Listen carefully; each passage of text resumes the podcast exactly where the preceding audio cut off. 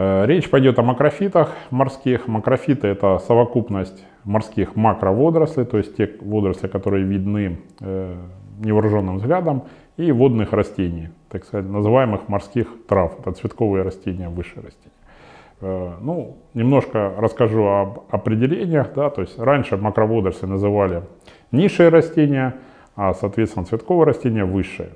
Вот, в настоящее время такое деление э, несколько устарело. И э, по современным данным генетики, молекулярной генетики, Э, выяснено происхождение как раз вот э, трех крупных групп, условно таких выделяемых, это бурые, зеленые и красные водоросли. И вот было выяснено, что наиболее древняя группа это красные водоросли, которые известны еще с э, мезозойской эры, смело, корковые представители, которые наиболее хорошо сохраняются в осадках. Бурые водоросли, они несколько моложе, и они являются родственниками диатомовых водорослей микроскопических, относятся к такой большой группе общие разножгутиковые водоросли. И зеленые водоросли, вот они как раз наиболее близки к высшим растениям, имеют общего предка происхождения. Естественно, по возрасту появления на планете Земля они являются ну, одними из самых молодых. Такое пояснение важно, потому что внешние макрофиты, морские макроводоросли, они очень похожи друг на друга. Поэтому и они похожи на растения э, наземные. Поэтому их и называли низшие растения. Считали, что они, вот, так сказать, предки растений, но вот, как я сказал, происхождение несколько иное. А внешний облик похожий, это как раз пример такой э, конвергентной эволюции, когда в таких вот похожих условиях среды, да, вот морской, водной среды, которая не, меняя, не меняется там миллионы лет, по сути, э, вот, формируются э, похожие по внешнему облику э, организмы. Э, макрофиты играют большую роль морских экосистемах. Э, ну, скажем так, достаточно сказать, что они формируют до 60-80% первичной продукции в прибрежных водах. Они, собственно, сами по себе служат биотопом для э, других живых организмов, э, ну, в частности для моллюсков, червей, которые могут обитать на их таломах или слоевищах. И, ну, собственно, в этих зарослях, да, вся жизнь такая вот морская, э, прибрежная, она сосредоточена в зарослях э, или водорослей, или трав. И, э, немаловажное значение имеет формирование первичной продукции, так называемой.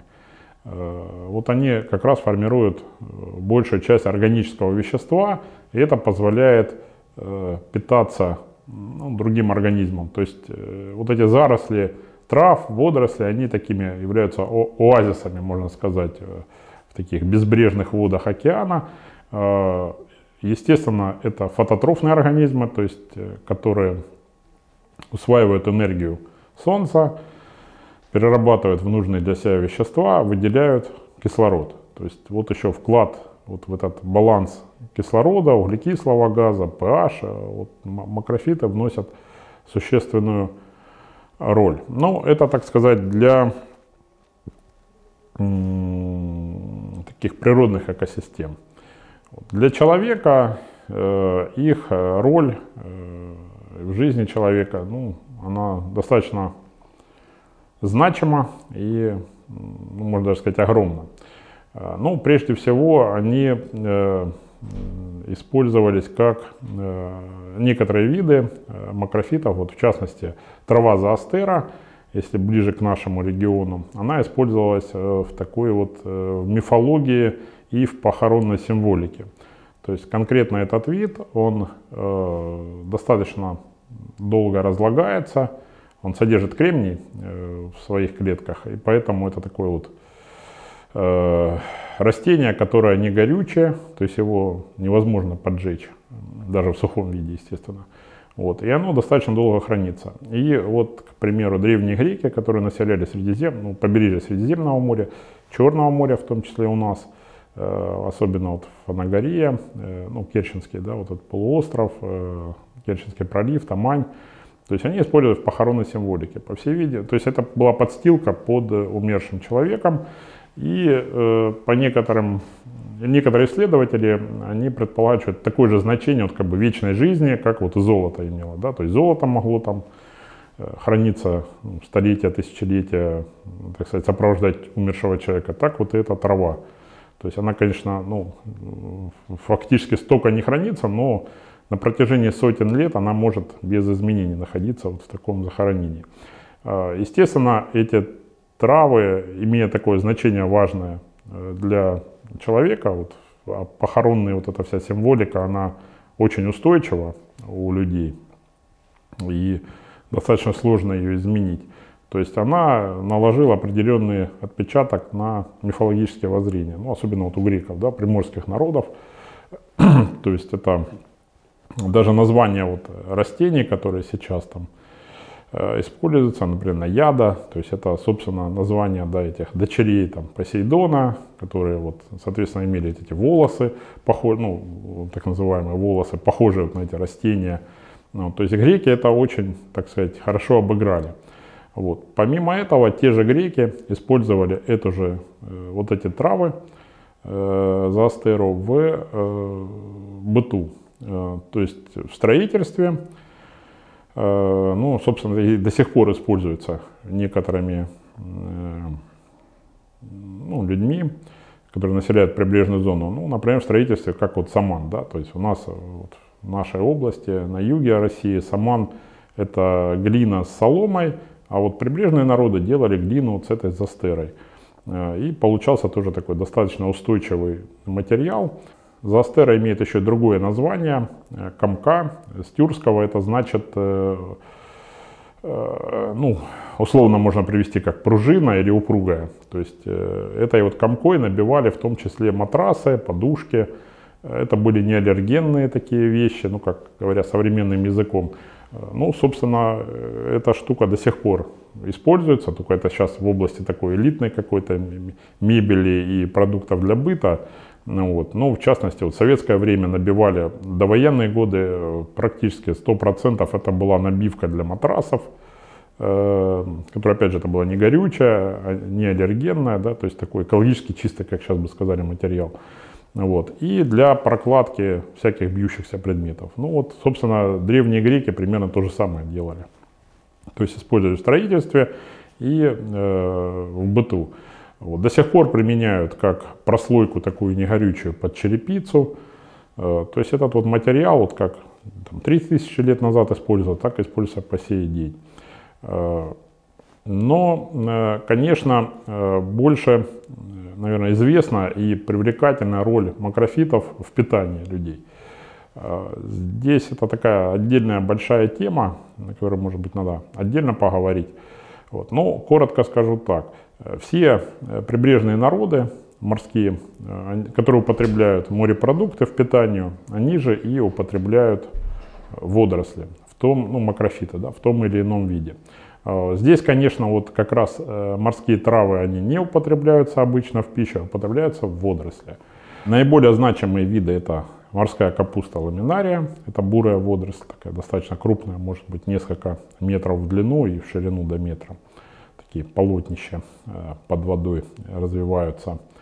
Э, из красных водорослей это порфира, наиболее известная. Она тоже имеет такое вот э, достаточно большое слоевище талом. И из зеленых это наиболее известный морской салат ульва. Вот, собственно, эти виды водорослей в основном и употребляются в пищу. Ну, в самом разном виде. Да, в виде салатов, в виде э, приправ, потому что некоторые виды красных водорослей, ну, о которых я не буду говорить, то есть, ну, они имеют такой аромат, э, пря, пряный аромат, очень похожий на перец, вот в том числе встречающийся на побережье Баренцева моря, в районе Мурманска. Вот, но, так сказать, у э, такого оседлого и континентального населения, конечно, морепродукты не столь вызывают э, интерес вот как у жителей Востока, да, вот корейцы, японцы, э, вьетнамцы, Вот у них это особенно развито и особо используется в пище. Интересно отметить, что даже такие народы, как алиуты, да, которые северные и вроде как э, ну, живут с, с моря, да, питаясь рыбой, млекопитающими морскими, они в том числе используют э, некоторые бурые водоросли в пищу. Вот, например, ундария такая водоросль есть. Э, Причем они едят как в сыром виде, так и используют как наполнитель для супа. То есть такой вот ну, заместитель растений, да, которых в тундре, соответственно, нет. Вот. И вот эта водоросль, она содержит еще и витамин С, то есть они вот таким образом избегают цинги. А, ну, естественно, всем известны э, роллы. Вот там как раз используется порфира, вот эта оболочка, в которой водорослевая заворачивается рис. Это, ну, по, называют нори, но это вот название э, порфиры, вот это вот слоевище. То есть это такие нарезанные полосочки водоросли, э, которые э, могут э, как бы склеиваться, да, вот, собственно, за счет этого их и используют. Э, склеиваются они потому, что содержат в себе э, такие вещества важные, как альгинаты и фукоиданы. Э, но э, здесь есть такой момент очень интересный, на который, наверное, да, стоит обращать внимание. То есть благодаря этим веществам вот, э, водоросли, особенно бурые водоросли, могут накапливать тяжелые металлы, радионуклиды. Э, и поэтому очень важно знать, собственно, откуда эти вот водоросли поступили. Потому что если они росли, их собирали вокруг крупных городов, портов, то понятно, что они могли накопить не только полезные вещества, но и вредные.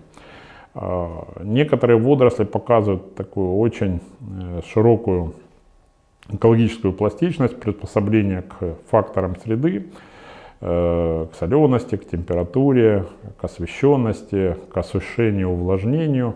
И вот одна из таких водорослей это фукус пузырчатый, бурая водоросль, которая широко распространена на нашем э, русском севере, на Дальнем Востоке. Э, вот, можно ее назвать таким вот э, водорослью-терминатором, который действительно может перенести очень значительные колебания среды и переносит их. Вот благодаря вот этим альгинатам, прежде всего, э, продукцию из водорослей используют также в пищевой промышленности, как вот наполнитель типа желатина, да, только такого растительного происхождения. В советское время, когда скажем так, современная органическая химия еще не достигла таких вот высот, как сейчас, альгинат использовали как наполнитель для буровых растворов. То есть, когда бурили под нефть э, скважины, там должна быть смазка определенная, и вот эти вот продукты из водорослей, альгината, собственно, их туда, можно сказать, там 90% добычи альгината в Советском Союзе шло вот на буровые растворы. Но потом нашли уже э, заменители так сказать, э, химические, и уже это не стало использоваться. А вот этот момент, с этим связано одно обстоятельство, почему ну, мы сейчас имеем в основном зарубежный альгинат китайский, а не, например, российский. Потому что для вот этих буровых растворов качество альгината было не столь важно, чистота его, как, допустим, для пищевой промышленности. И поэтому вот технологии они не, не развивались в этом направлении. В отличие от японцев, от китайцев, которые как раз э, прежде всего видели как применение в медицине, в пищевой промышленности и достигли вот такой высокой очистки этих веществ, их стабильности, э, которые позволили применять их, э, ну, например, в медицине. Ну, то, что у нас в аптеках продается, это прежде всего биологически активные добавки – даже банально перемолотая водоросль, вот тот же фокус, э, такая крупка получается, э, вот, в принципе, там, рекомендуют его пить. Э, сейчас модно такое направление, ну, помимо добавок, да, просто там в какие-то мази, крема, обвертывание водорослями, это вот как раз ламинария делают, ну, считается, что это как-то омолаживает там организм, хотя это, на мой взгляд, спорный вопрос. Вот. Но, несомненно, какое-то воздействие оказывается. То есть, потому что достаточно много микроэлементов содержится, какая-то диффузия идет. Э, то есть, скажем так, лучше это делать, чем не делать. Э, и такой важный аспект, э,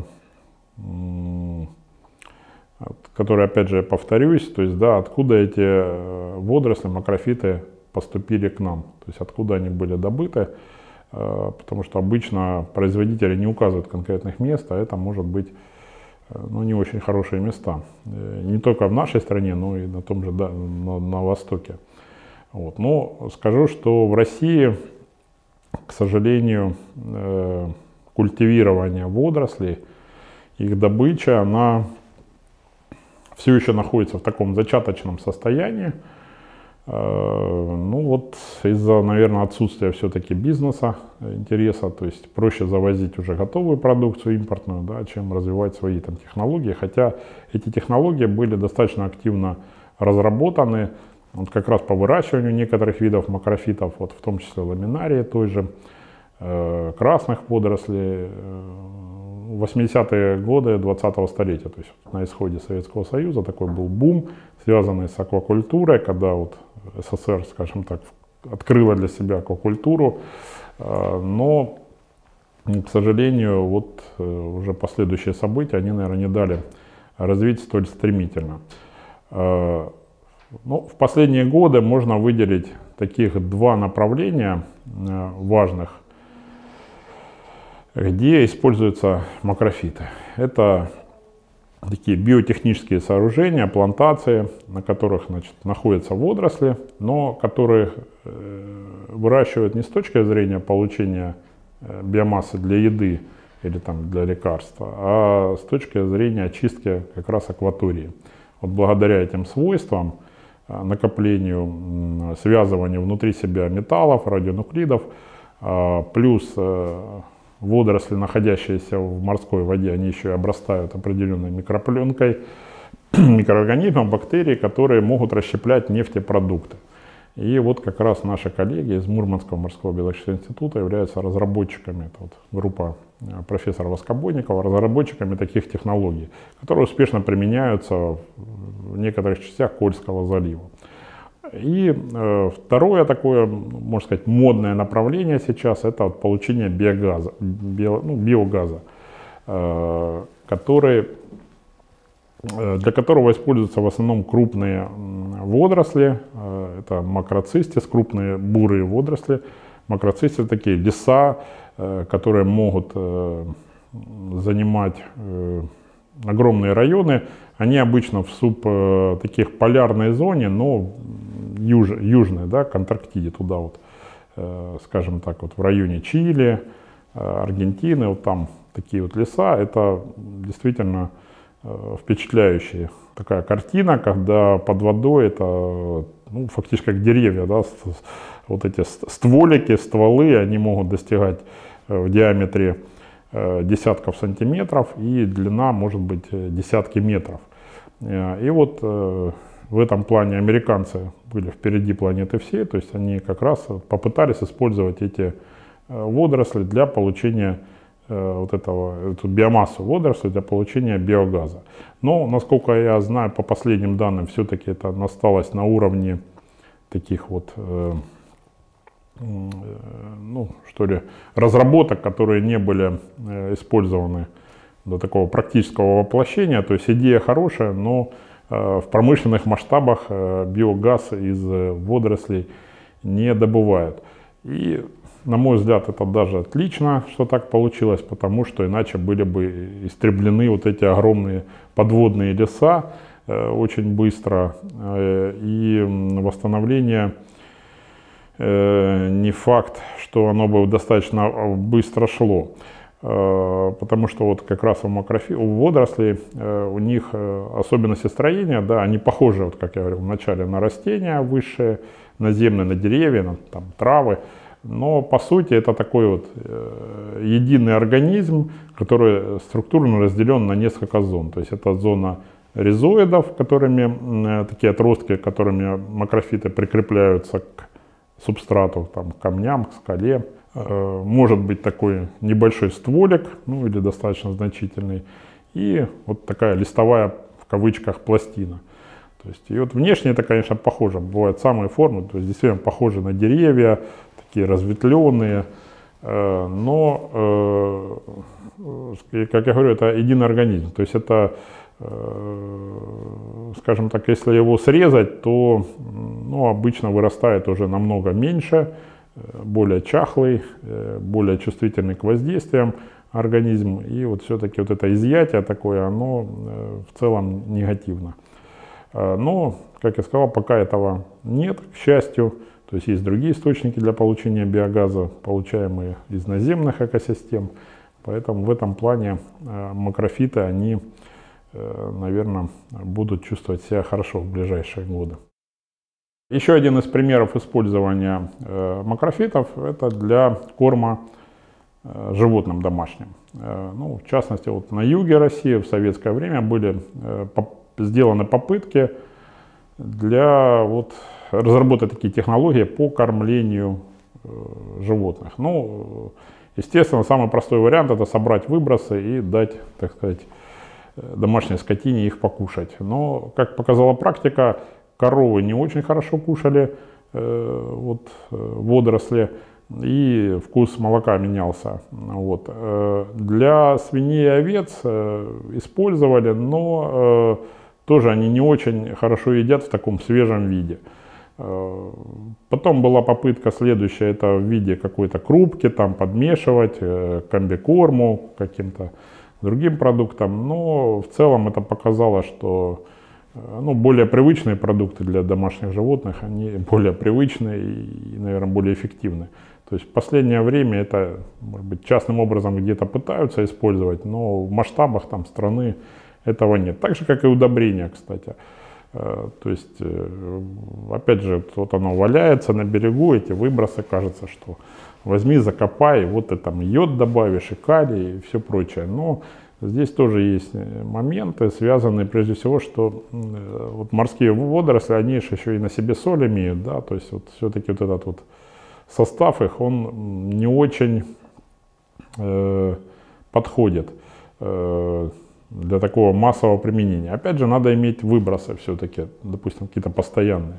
Вот в условиях нашего Черного моря, э, таких мест, где формируются какие-то валы этих э, водорослей, не так много. И фактически они ну, отсутствуют, там, скажем так, какой-то промышленный масштаб, это э, невозможно э, использовать. То есть это все-таки незначительные выбросы. На Дальнем Востоке вот как раз обратная картина. Там выбросов достаточно много, они вот все это лежит, гниет. Но там, опять же, сельское хозяйство не столь развито, население меньше. Ну и опять же, вот это видно, какая-то врожденная культура употребления как-то в быту, в пище, себе, животным, она все-таки не, не, не так э, привита.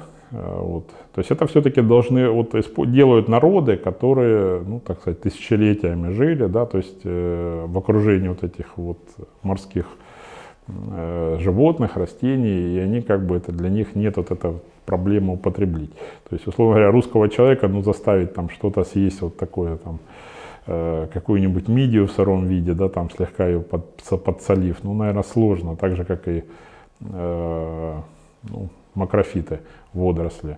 Хотя есть, конечно, любители, но в целом у нас нет такой культуры, вот, скажем так, у населения, которое жило на суше, вот, питаться все-таки морепродуктами. Поэтому, э, наверное, говорить, что это широко распространено, ну, не стоит. Хотя отдельные эксперименты есть. Я знаю, есть вот сейчас фермеры пытаются э, даже не, не морские, а вот э, озера пресноводные, там какая-то, значит, растительность, пытаются это тоже там на, на корм скоту, вроде там считается, что это что-то улучшает, но это какие-то такие точечные вещи, которые все-таки в пределах каких-то крупных хозяйств сложно использовать.